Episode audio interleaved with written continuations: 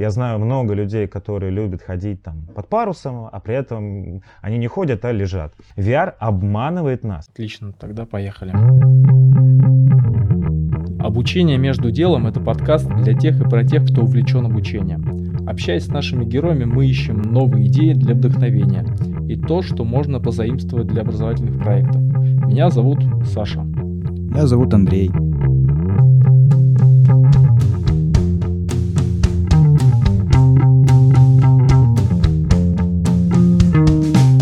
Начнем с грустных новостей. Дело в том, что этот выпуск последний во втором сезоне. А вторая грустная новость, как вы успели заметить, Маша сегодня отсутствует. Отсутствует она по уважительной причине. Она сегодня и завтра на фестивале Geek Teachers в Казани. И буквально перед началом записи я понял, что открывали мы сезон выпуском с Машей Плоткиной. Это один из а, организаторов, один из создателей гиков. И заканчиваем тоже с отсылкой на Geek Teachers. Не знаю, с чем-то это связано или нет. Сегодня мы поговорим про VR. Хотелось бы разобраться с тем, насколько эффективна технология VR для обучения, для образования. А поможет нам этом Денис Захаркин, который уже более 12 лет реализует VR-продукты промышленности в образовании. Привет, Денис. Всем привет. Привет. Расскажи, пожалуйста, про свой типичный день. То есть как проходит твой день рабочий в течение недели – а, понятно, что они могут отличаться, но вот э, если возможно выделить какие-то повторяющиеся события, было бы интересно и нам, и нашим слушателям. Ну, скажем так, пандемия внесла некоторые корректировки. Я, в принципе, далеко не жаворонок, а сова, поэтому чаще всего встаю в 8-9 утра. Ну и первое, это, естественно, кофе. Вот. А дальше иду смотреть почту. Ну, то есть, в общем-то, мой день чаще всего начинается с того, что я смотрю почту, мессенджеры, и по факту у меня там всегда э, на две недели вперед э, расписано все, то есть начинаются встречи. Встречи, интервью, в основном там все в онлайне, лекции достаточно много провожу, там в течение недели несколько. И э, встречи с командой, встречи с партнерами, встречи с заказчиками. Ну, примерно раз в неделю я чаще всего куда-то еще в офлайн выезжаю. На... А к вечеру, соответственно, ну, там, днем обед, понятно, надо, надо постараться выйти, найти на него время, не всегда нахожу. Ну, а часов 6, там, 7 вечера, когда у меня заканчивается основная текучка, иду опять-таки в почту и часов до 8 до 9 добиваю те как бы письма, планирую на следующий день какие-то письма. И так примерно с понедельника по пятницу, в выходные чаще всего сижу, смотрю, как бы, какие хвосты остались, э, готовлю какие-то материалы, планирую там, задачи э, и цели на следующую неделю. Ну, то есть примерно вот в таком ритме у меня протекают рабочие дни. Я сразу же начну с э, такого компрометирующего, может быть, вопроса по нашей теме.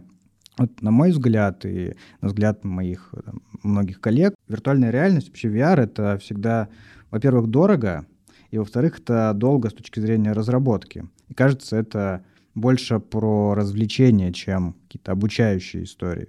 И у меня, соответственно, такой вопрос. А в какой области может быть виртуальная реальность точно нужна, точно необходима, и где ее используют на постоянной основе? Есть ли такие примеры? Хороший вопрос, и он часто достаточно всплывает. И, наверное, он означает то, что VR пока дорого. Дорого с точки зрения цены и э, того результата, который мы от этой технологии получаем. Да, потому что по факту компьютер дорого, смартфон дорого, но мы без него не можем жить, потому что он э, нам позволяет выполнять большое количество функций. VR в данный момент не позволяет нам выполнять большое количество функций, мы к нему не, пока не привыкли, и вообще мало у кого он, в общем-то, есть. Но при этом, понятное дело, что если смотреть на историю VR, сейчас он совершенно недорогой, совершенно доступный, пошел в любой магазин и примерно за стоимость хорошего смартфона купил э, себе шлем VR. Вопрос, что люди, да, пользователи, ну, мы вот все, условно говоря, да, пока не до конца понимаем, а зачем он нам нужен. И с точки зрения применимости, э, да, VR на самом деле на текущий момент это совсем не про развлечение. Ну, потому что если он был бы про развлечение, то каждый бы из нас такой вопрос не задавал. Просто надевал бы шлем VR и шел бы развлекаться, да. Вот. А по факту он э, Технология VR это больше про какие-то э, бизнес-применения, связанные с промышленностью, э, где какие-то сложные, тяжелые задачи, где высокие риски ошибок и стоимости этих ошибок. И там VR зарекомендовал себе достаточно давно, и многие вещи вообще сейчас невозможно представить, чтобы делались без VR. Ну, например, макетирование. Да? То есть себе представить сейчас, что производитель современного, там, не знаю, истребителя э, будет сидеть и делать макеты из фанеры, из глины. Да, конечно, делают, но их делают в 10 раз меньше, чем делали раньше. Сейчас для этого используется виртуальная реальность. Ну, потому что истребители они проектируют э, в 3D, и у них есть 3D-модель, чтобы они могли посмотреть. Ну, дальше там обучение, опять-таки в промышленности, если мы говорим про заводы, э, там, нефтеперерабатывающие или там, энергетические, там, например, атомные да, э, станции, где высокий риск ошибки, который может повлечь за собой э, большое количество жертв. И поэтому там, опять-таки, обучение сотрудников сначала проводится на, на макетах, да, а сейчас используется виртуальная реальность. Ну, чтобы не допускать человека, который не, не знает о том, что вот сюда наступать нельзя, вот э, здесь нельзя туда там головой заглядывать, а то засветишься и может заблудиться просто-напросто, да, сначала его лучше в VR подготовить с точки зрения СИЗОВ, то есть средств индивидуальной защиты, чтобы он, когда на объекте был, у него там было на зубок, условно говоря, да, а порядок действий, порядок того, что он на себя должен надеть и за что каждое вот это средство а, защиты отвечает. Понимал все свои линейные операции, а самое главное, что делать во время чрезвычайной ситуации. Что-то, не дай бог, загорелось, упало. Чего в жизни, может быть, происходит редко, да, но именно по этой причине чаще всего к этому человек не готов. А VR позволяет это отработать.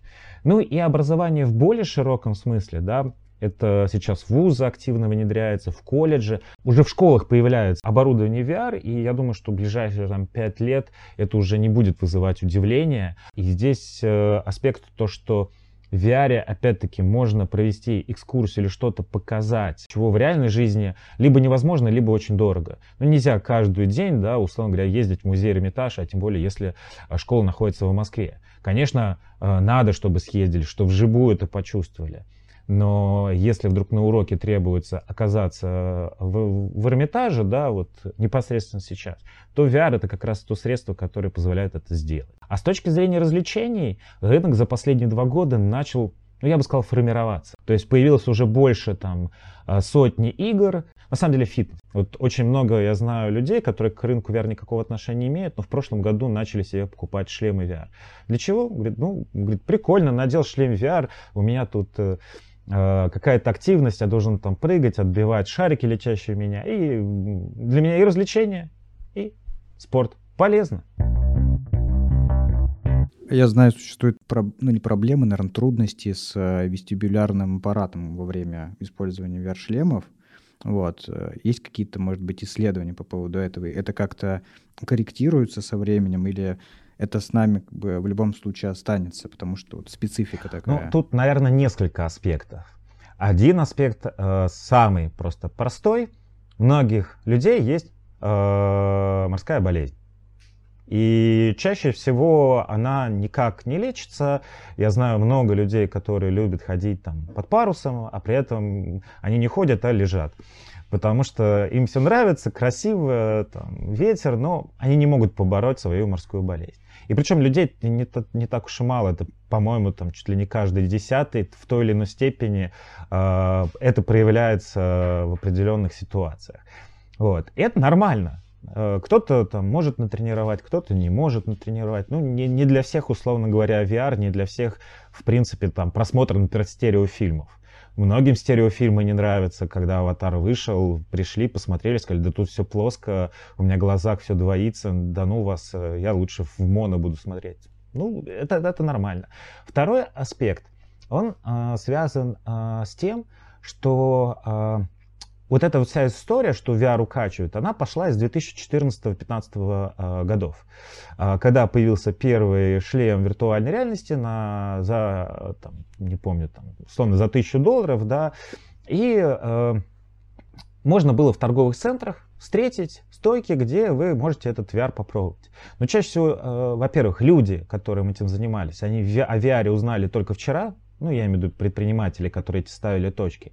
Поэтому они не понимали, как этим пользоваться, как людей готовить, которые сейчас шлем VR наденут. И какой контент использовать, и как правильно его использовать. И следующий аспект, э, это, конечно, то, что в тот момент времени вот этот шлем VR, он был не для пользователя, он был для нас, для разработчиков, чтобы мы могли начать готовиться, использовать его и готовить под него контент. То есть он обладал очень плохим трекингом, очень низким разрешением. И вообще это был такой очень-очень простой прототип, э, совершенно не для реальной какой-то практики использования. Ну и третий аспект, не было контента. Тот контент, который там показывали, это были американские горки, э, качели, цель которых была укачать. Поэтому то, что там укачало половину людей или больше, так это был аттракцион, как, э, собственно, аттракцион в парке, где мы приходим и хотим, чтобы нам стало плохо, да, то есть ну, плохо не в, не в плохом смысле, да, а условно говоря, чтобы пощекотать нервы, получить адреналин, вот тогда VR такой истории зашел. И это до сих пор э, создает эффект, что не тот контент был э, укачивал, а именно сам шлем VR. Вот. Ну и третье, конечно, еще есть немаловажный момент, то что VR это про обмануть. VR обманывает нас. Если мы не хотим обмануться и говорим, мы не верим в этот VR, то вы никакого эффекта и пользы от VR не получите. Вы должны надеть VR, забыть о том, что, о том, что вас окружает реальный мир, ну, заранее подготовить, чтобы не, не удариться об стол, да, об стол, да, и сделать площадку все удобную, надеть шлем VR и забыть о окружающем мире и поверить в то, что вы видите. И тогда вас не будет укачивать, вы себя будете чувствовать комфортно и получите от этого либо удовольствие, либо тот результат, которого вы хотите достигнуть.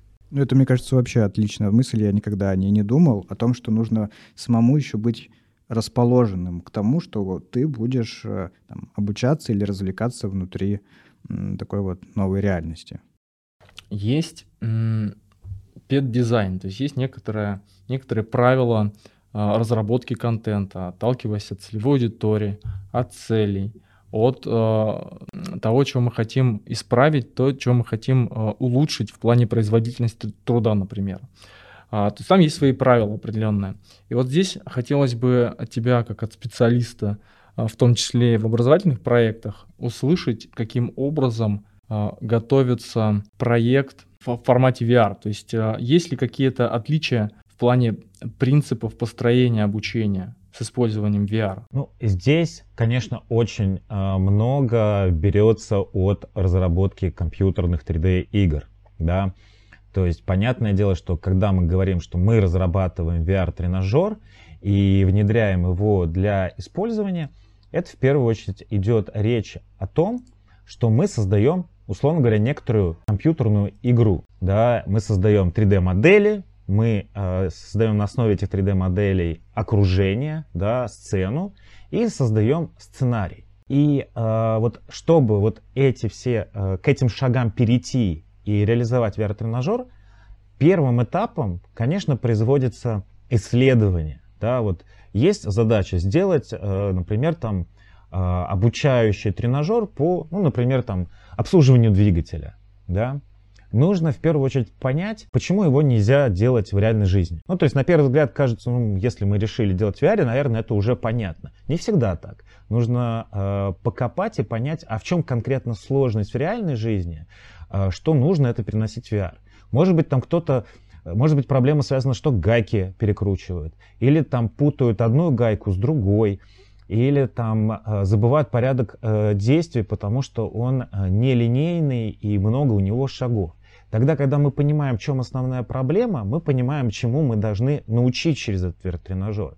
Потому что по факту любой учебный материал, он обучает не просто вот мы прошли и научились обслуживать двигатель, да, а здесь еще выявляются критерии. А почему мы поняли, что он обучился? Вот на этом первом этапе, да, как раз и важно понять, в чем основные сложности проведения этого обучения, что чаще всего человек либо забывает, либо потом неправильно делает, чтобы именно на этом сделать акцент и на нем сделать критерии потом в тренажере, что будет проверка, да, например, как долго он там заворачивает гайку, или как долго он ищет инструмент, как долго он э, вообще выполняет весь порядок действий, или, например, насколько правильный он порядок действий. Когда это мы понимаем, мы прописываем уже техническое задание, в котором описываются требования к этому тренажеру, как вооружению, потому что это немаловажно. Например, Э, возможно, что, опять-таки, да, вот такие случаи бывают, что начинаешь разбираться, а оказывается проблема э, в другом совсем, что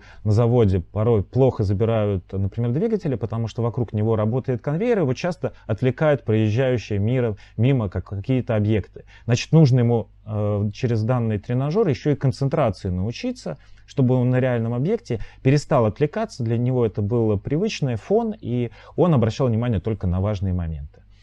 И далее, когда мы уже получаем этот VR-тренажер, его проверяют, понятно, в первую очередь на тех специалистах, которые делают хорошо, фиксируют, э, насколько, как бы, э, фиксируют метрики, да, как, как, в каком порядке, как долго они выполняют операции. И эти метрики потом э, считают как эталон, потому что, ну, в реальной жизни, например, он может это, это э, обслуживание делать за 5 минут, а в VR, например, он будет делать за 3 минуты или за 10. Ну, потому что все-таки есть некоторые отличия.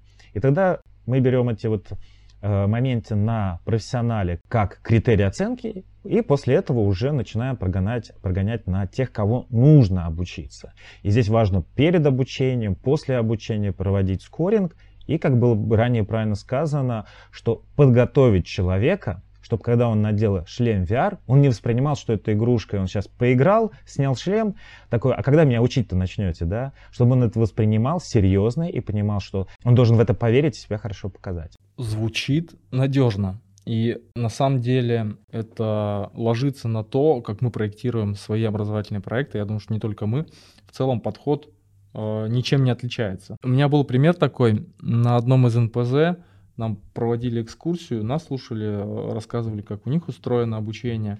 И, в частности, у них есть э, тоже VR-класс, и как, как гордость обычно приводят, да, экскурсия, вот смотрите, VR-класс, и там все такие наполированные а, значит, очки лежат, э, компьютеры стоят. Ну, видно, что этим пользуются не часто, но бог с ним, не про это. Смысл в чем? Они вот сядьте, посмотрите, надевают очки, запускают приложение, и смысл действий в этом приложении э, сводится к тому, что мне нужно, я сейчас уже не помню, какую-то деталь, ну, предположим, там, насос или муфту или что-то, нужное место к прибору добавить, да, то есть явно, что это операция, которую люди обучающиеся делают с закрытыми глазами.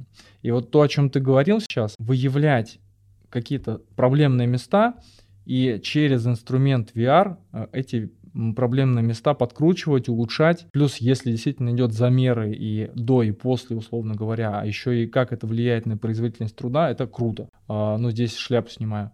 Но вот на практике это, может быть, я не сталкивался с такими проектами, может быть, их э, в реальности больше, но на практике, вот именно с точки зрения обучения, обычно это как э, вау-эффект. Смотрите, как, какая у нас технология, как классно мы э, тут, значит, реализовали VR VR же нужно попробовать. Вот мы попробовали.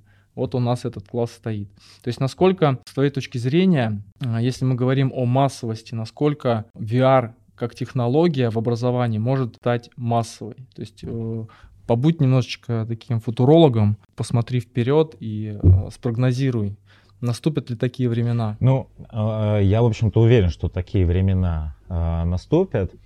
И э, связываю это со следующим. Словно говоря, такая же история была, например, когда появился там, первый смартфон. И на заводах начали эти смартфоны внедрять э, для того, чтобы в реальном времени э, все там задачи, все регламенты приходили на смартфон, там можно было отмечаться, видеть нагрузку станков, да, ну то есть когда вот шла вот эта вот цифровизация. Но по факту вот 10 лет назад, когда это начали внедрять, это было тоже опять-таки как игрушка. Ну потому что это про смену уклада, про смену процессов, изменение бизнес-процессов. И, конечно, сейчас вот VR, он только начинает внедряться.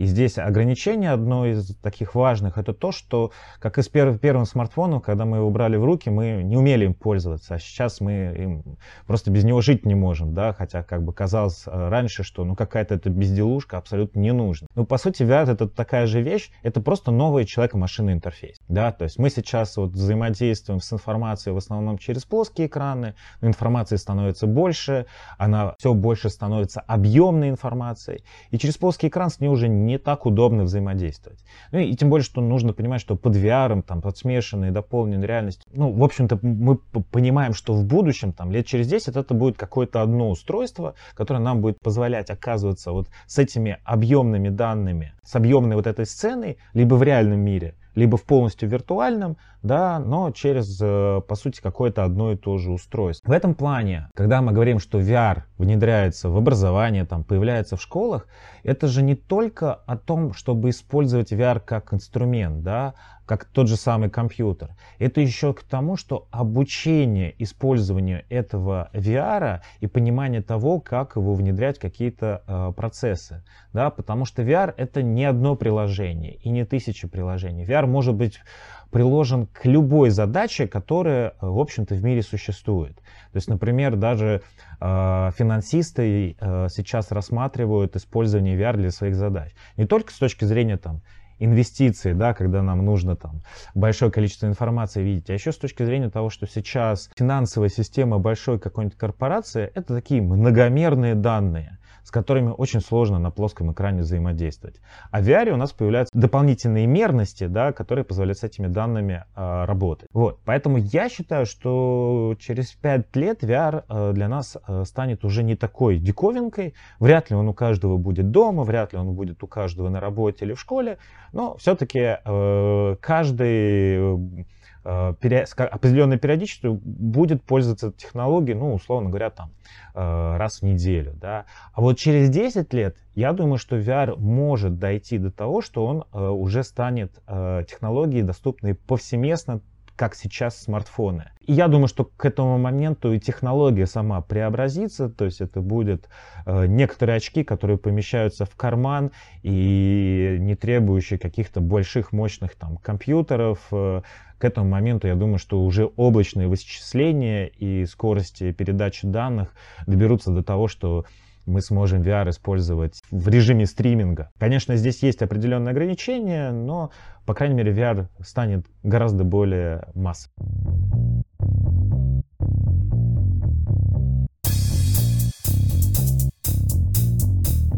То есть можно даже сказать, что вот сейчас все, что происходит в э, разработке VR, это такое тестовое, тестовое время которая находит свои изъяны, время, когда мы дорабатываем все, что необходимо, и уже через какое-то время, ну не уже, а через какое-то время, наверное, еще долго ждать, мы придем к VR как инструмент, которым будем пользоваться как обыденно, как с обычным инструментом, как с телефоном. У меня сейчас такая скептическая точка зрения на него иногда возникает, потому что вот если мы говорим о развлекательных, ну или, может быть, обучающих вещах, таких как экскурсии, например. Я там замечательный пример видел, когда просто брали видео 360 градусов, э, там, надевали очки, и там детям э, показывали, как живут животные, которых можно там вблизи посмотреть, походить по там, пустыне. Когда речь заходит о каких-то сложных манипуляциях, я вот, например, пробовал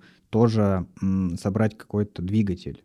И ты берешь два контроллера, я не знаю, как это называется, там есть такие условно как э, лазерные указки, которые идут от этих контроллеров, и ты с помощью них управляешь там, указывая на те или иные предметы, которые висят в воздухе. И вот, на мой взгляд, это просто с точки зрения удобства было, ну, это было просто неудобно, и, во-вторых, это я отклика никакого не получал, ну, какого-то вот тактильного, чтобы вот я там что-то положил на место, и я это почувствовал условно, или там а, какая-то, не знаю, тепловая волна там прошла, и я это почувствовал. Вот с этими моментами как а, сейчас а, работают э, разработчики VR?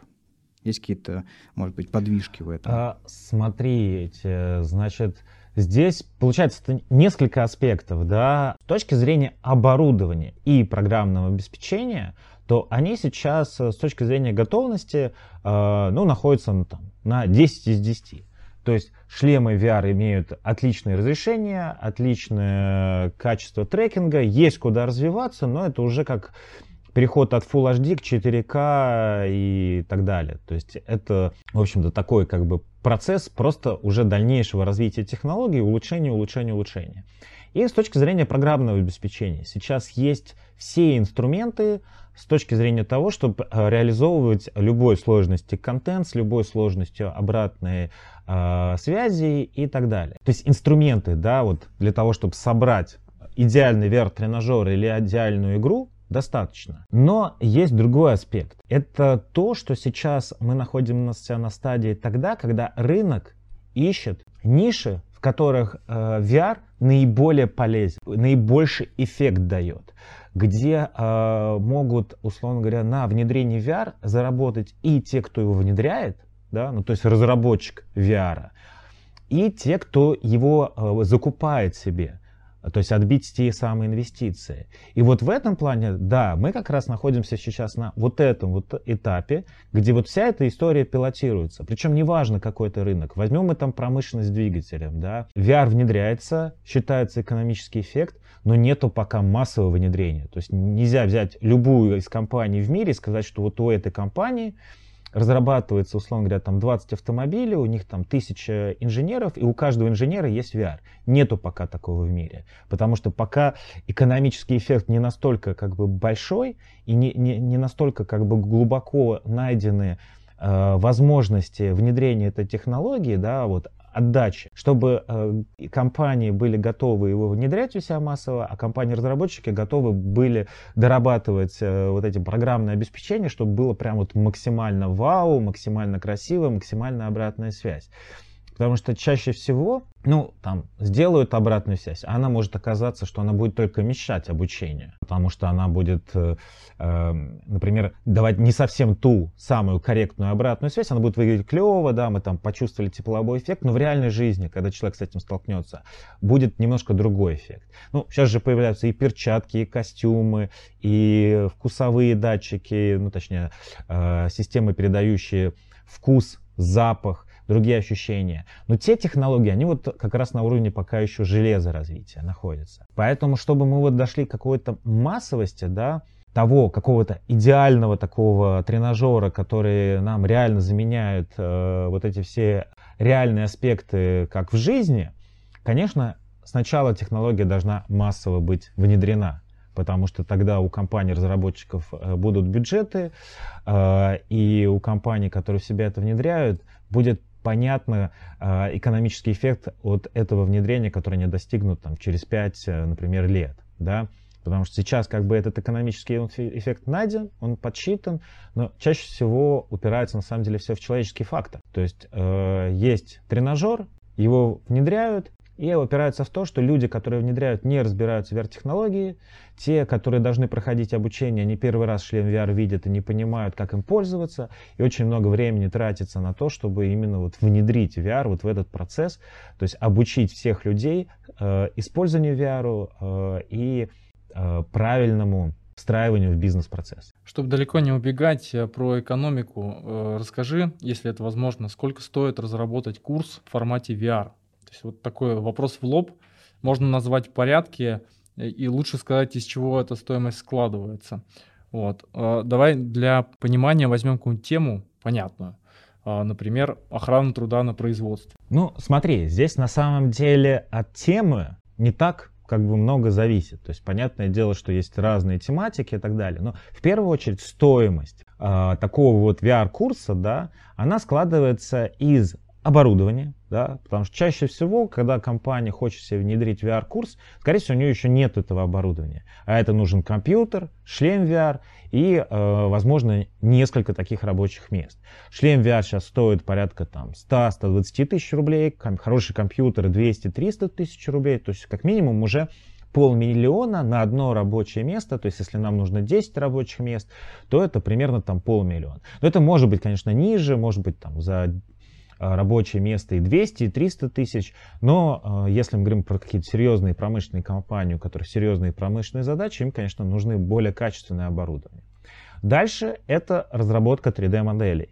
Потому что у компаний могут быть 3D-модели, построенного завода, а может быть завод существует с 60-х годов и никакой 3D-модели нет. Создание 3D-модели, оно может варьироваться от 100 тысяч рублей до 100 миллионов. Все-таки э, в зависимости от того, насколько большой, сложный объект и с какой точностью нам нужно э, сделать э, цифровую модель, потому что нередко, когда вот на этом этапе внедряется VR и нужна цифровая модель, а у нас завод огромный, там, километр на километр, и нету его в цифре, да, то у компании стоит задача не только VR внедрить, а еще цифровой двойник. Да? Ну, здесь, допустим, откинем, да, вот нам нужно помещение или вообще нам нужен просто вот двигатель там, из 10 деталек. Ну, значит, модель это может там, стоить где-то порядка 100-200 э, тысяч рублей. Ну и, собственно, непосредственно разработка самого тренажера. Если, условно говоря, тут клиент приходит и говорит, вот у меня ТЗ, у меня маленький бюджет, сделайте э, мне тренажер.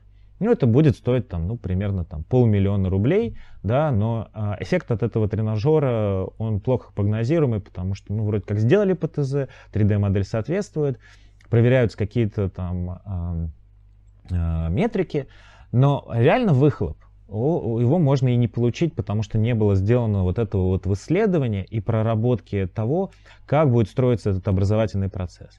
А, поэтому, а если это уже делается, то это может уже быть и миллион, и два, и сильно все очень варьирует от сложности а, процесса обучения, ну, проще говоря, количество шагов, да, понятное дело, что может быть разные шаги, тут нам нужно там на, на себя там надеть э, каску, а здесь нам, условно говоря, там нужно что-то сложно куда-то там протащить, да, но по факту это из количества вот этих вот этапов продолжительности. Ну и сложности самой 3D-модели. Поэтому, если так говорить, то одно рабочее место с точки зрения оборудования это примерно полмиллиона рублей, и э, тренажер от 500 тысяч рублей до 10 миллионов. Ну, э, что касается исследований, то я здесь абсолютно согласен. Скупой платит дважды. И если не провести эту работу в самом начале, потом мы можем получить игрушку, вау-эффект, но никак не образовательный эффект. Мы сейчас больше говорим про заводы, про промышленность. А, то есть это скорее хард-скиллы, ну, может быть, где-то безопасность.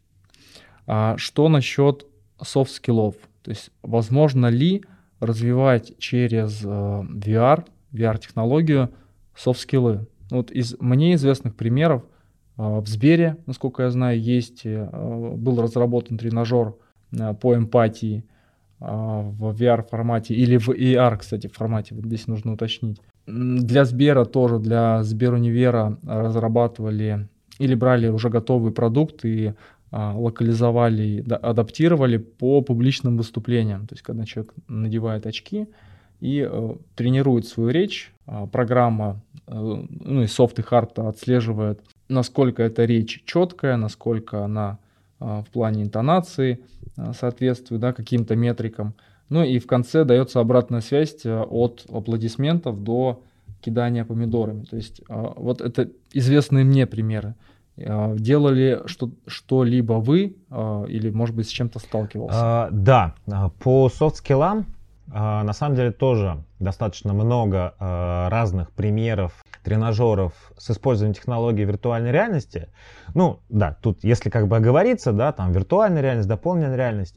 С одной стороны, разницы э, никакой, особенно если мы говорим про э, массовое восприятие. Но разница на самом деле есть, и она основная заключается в следующем. VR применяется тогда, когда нам нужно полностью погрузиться в другое какое-то пространство, в другом месте очутиться и полностью отключиться от реального мира.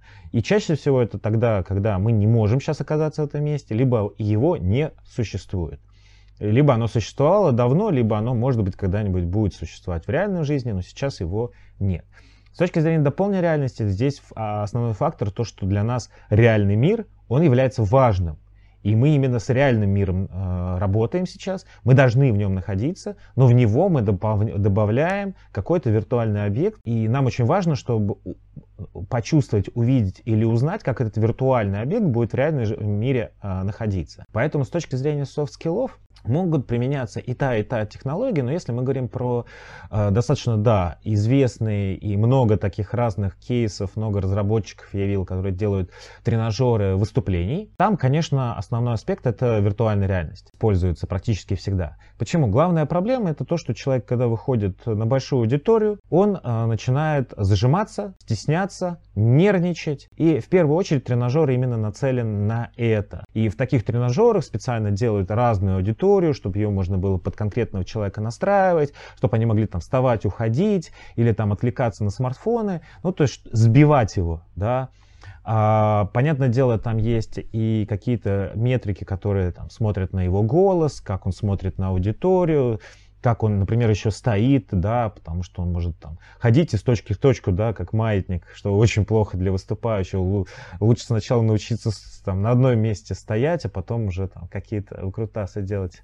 А как там его геопозиция или как это, датчик э, акселерометра, как это работает? Ну, это мы, наверное, спрашиваем, как технически работает VR. VR а, под виртуальной реальностью я подразумеваю именно э, ту технологию, которая полностью погружает человека. То есть а, она, э, в ней э, система трекинга является неотъемлемой частью. То есть, по сути, э, если мы говорим про комплект шлема VR, вот мы хотим купить шлем VR. Какой бы мы ни купили, он будет с системой трекинга и с контроллерами. Если нет контроллеров и нет системы трекинга, это не шлем VR. Это 360 очки, которые не дают погружения. Они дают нам возможность покрутить головой и посмотреть на какой-то заранее созданный контент. То есть тут нету иммерсивности. Мы не можем взаимодействовать через 360 очки с этим э, окружающим нас миром. Поэтому здесь это, конечно, э, полезная, интересная, прикольная вещь, э, но по сути это чуть-чуть больше, чем просто просмотр фильма на экране. Тут мы можем как бы головой. Вот. А если мы говорим про VR, то, конечно, в нем есть система трекинга. Она может быть инерциальная, она может быть оптическая, она может быть, э, вот сейчас там слам, например, очень популярная, которая просто там через смартфон может делаться, по, по фотографиям распознается окружающий объем и понимание того, как мы в этом объеме располагаемся. Поэтому, э, конечно, в данном случае подразумевается, что позиция человека, находящегося в VR, отслеживается. А если она отслеживается, и у нас есть достаточная площадка, то он может по ней ходить, приседать, и э, эта система наша обучающая, она может все это отслеживать. Э, наш, на самом деле сейчас в шлемах даже есть глазной трекинг, и можно смотреть, куда конкретно э, вращает глазами человек, на, на чем он останавливается, там свой взгляд. Например, это используется в маркетинговых исследованиях, когда планируется расположение товаров на полках магазинов. И поэтому, если возвращаться к софт-скиллам, да, вот этот вот э, тренажер э, выступлений, это, наверное, один из самых таких популярных кейсов. Э, также, например, в Сбере э, есть интересные кейсы по э, тренажерам для э, сотрудников. Например, как э, общаться э, руководителю, когда к нему приходит его сотрудник и, например, начинает жаловаться на что-то. А, и здесь важно там как раз проявить эмпатию, да, и а, правильно, корректно вести диалог. Либо, например, он там пришел и просит там, например, зарплату, или какая-то конфликтная ситуация происходит, да. Вот как вот эти вот все вещи, да, руководителю или, например, самому линейному сотруднику, который пришел к руководителю, а, отрабатывать. Ну, то есть это в какой-то мере э, получается, тренажеры по развитию софт-скиллов, но еще с некоторым эффектом корпоративной культуры. То есть, когда через эти тренажеры прививается корпоративная культура сотрудникам и, и в принципе, выявляется, кто встраивается в эту корпоративную культуру, а кто не встраивает. И по факту вот э, по софт-скиллам много таких как раз тренажеров для обучения э, сотрудников, например, которые коммуницируют с клиентами.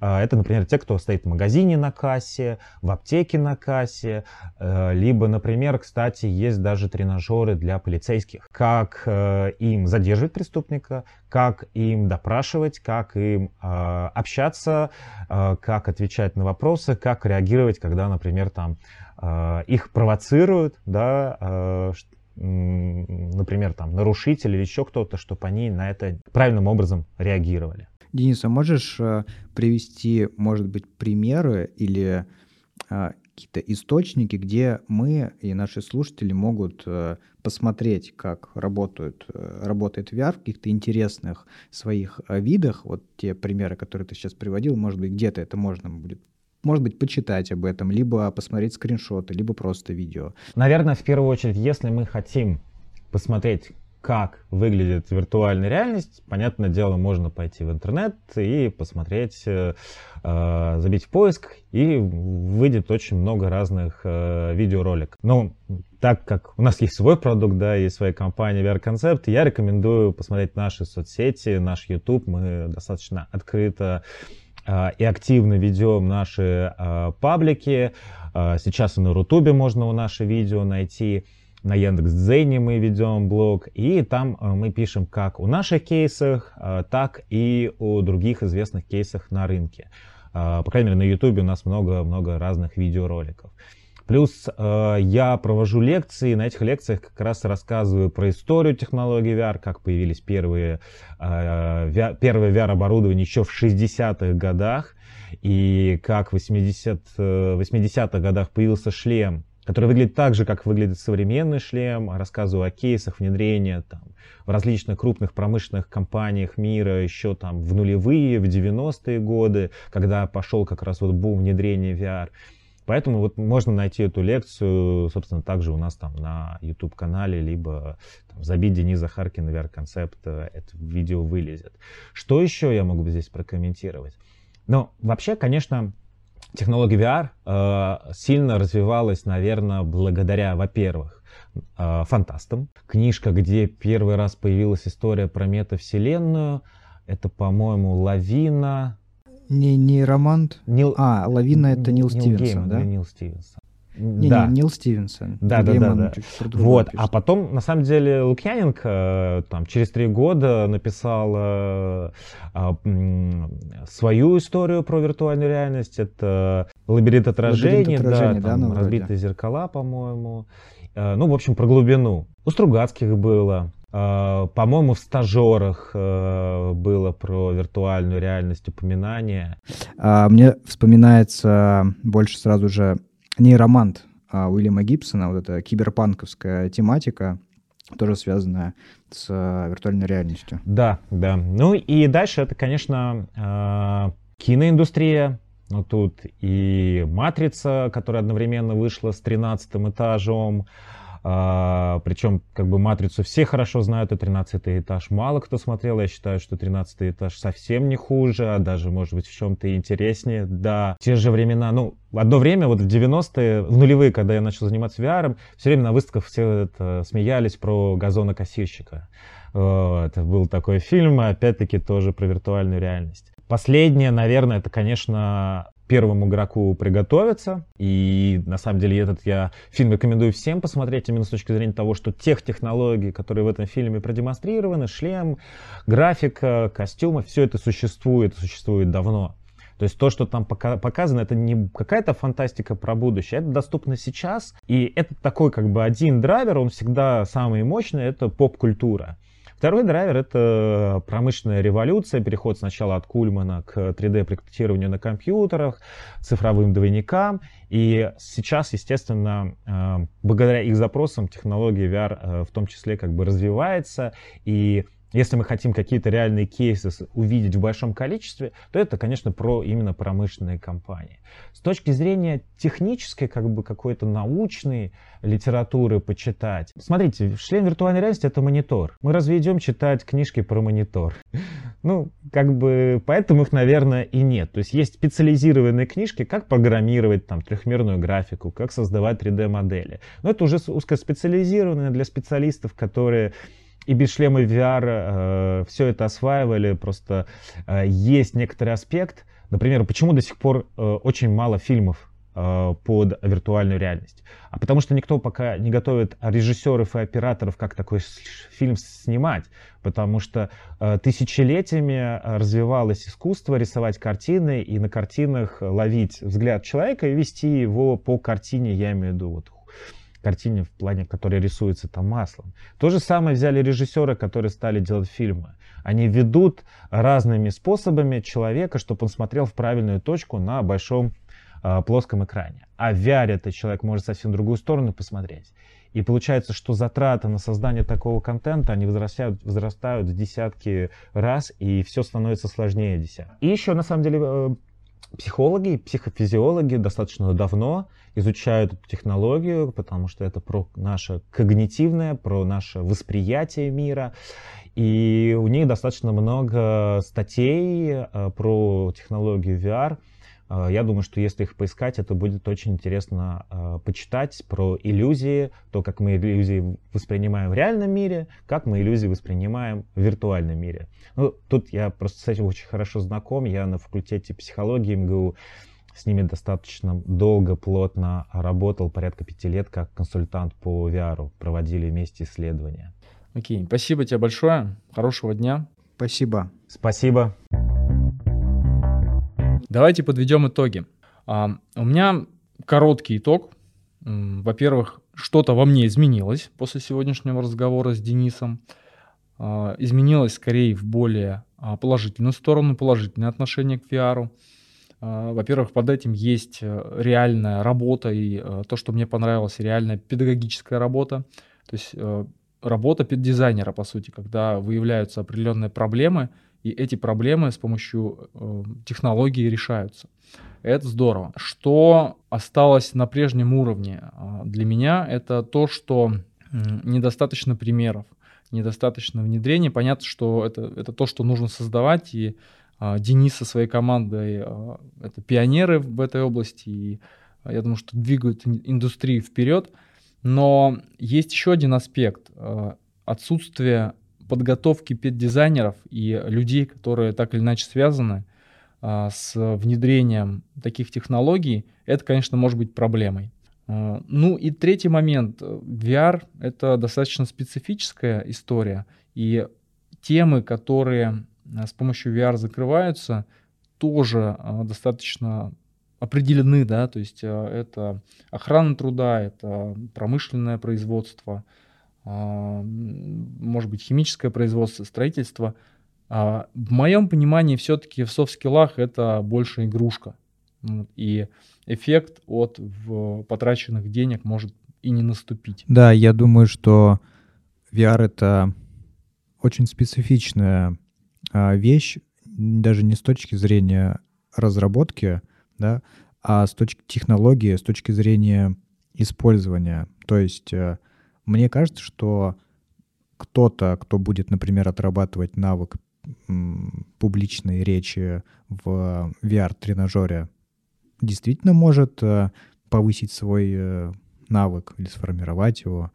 А другой, тот человек, который будет менее предрасположен к виртуальной реальности, то есть он будет понимать, что он в виртуальной реальности, и все а, окружающие его люди — это аватары, он, может быть, не будет ничего достигать или будет достигать меньших успехов. Мне кажется, здесь, а, и мы это, кстати говоря, затронули, важна подготовка а, человека к обучению в виртуальной реальности. Нам нужно дать понимание того, что мы должны включиться в этот, э, в этот тренажер и почувствовать себя так, как будто мы а, это делаем вживую. И вот мне кажется, что кому-то это будет, э, для каких-то людей это будет более эффективно, для каких-то нет. То есть э, достаточно специфичная история, если говорить о массовости, да, даже если а, возвращаться к теме с вестибулярным аппаратом, да, кому-то будет некомфортно а использовать этот тренажер, и, наверное, это будет вещь не массовая, по крайней мере, в первом приближении. Спасибо большое, уважаемые слушатели, то, что дослушали до этого момента. А, мы, как я уже вначале сказал, завершаем сезон этим выпуском. А, у нас уже есть план на будущий сезон, что-то поменяется в нашем подходе, в нашем формате. Уже даже есть э, э, гости, эксперты и темы, которые мы хотим записать, и договоренности определенные. Поэтому увидимся в следующем сезоне. Всего вам хорошего, оставляйте комментарии. Нам будет очень интересно почитать э, то, что вы думаете по этому выпуску и по тем выпускам, которые вы еще не послушали. Всем пока.